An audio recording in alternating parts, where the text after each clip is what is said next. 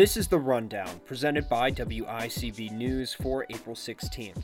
I'm Jay Bradley. A new executive order from Governor Cuomo will require all New York State residents to wear a face mask or face covering when it no longer becomes possible to maintain a physical distance of more than six feet from others. This includes things like using public transport, in stores, and on crowded sidewalks. The order will take effect Friday, relying on local governments to enforce the order. Riders in public transport not covering their faces will not be ejected from public transit, but the state is considering civil penalties to those who fail to follow the order. As of 5:30 p.m. on April 15th, there are still 4 currently hospitalized for COVID-19 in Tompkins, with no new discharges or deaths related to the disease. Approximately 118 have tested positive, with at least 90 having been deemed recovered.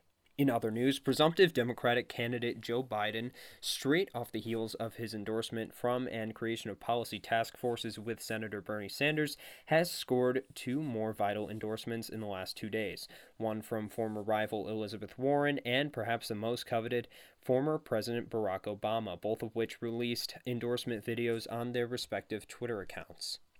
One year since the fire that ripped through Notre Dame Cathedral, the bell rang out for only the second time since that fire to mark both the resilience of the building and the medical workers on the front lines in France. However, restoration work on the monument has stopped due to the outbreak, which has killed close to 16,000 people in France.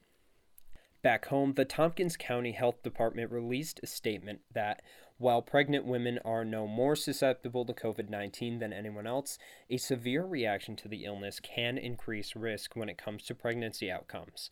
A moderate to mild reaction to the disease, however, does not appear to significantly affect pregnancies. The statement continues to advise people to take all precautions necessary to avoid acquiring the disease.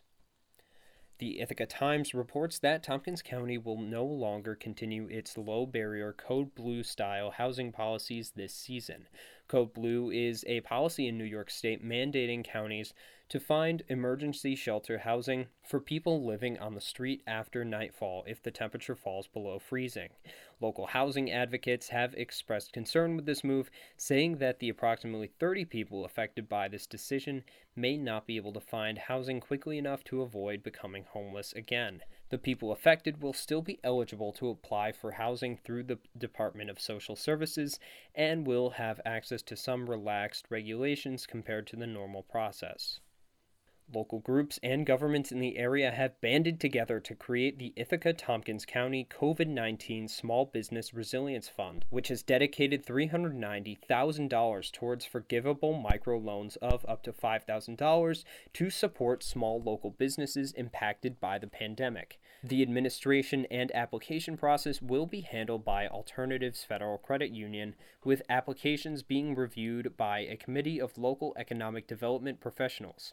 To be eligible, the business must primarily be within Tompkins County, have been in operation on or prior to February 15, 2020, have less than $2.5 million in annual gross revenues, and must be either public facing, for example, a retail store, and is directly impacted by the pandemic, or has experienced a 25% or more decline in revenues since March 1st due to the pandemic. Applications will be accepted on a rolling basis starting on April 15th, continuing until the funds are exhausted.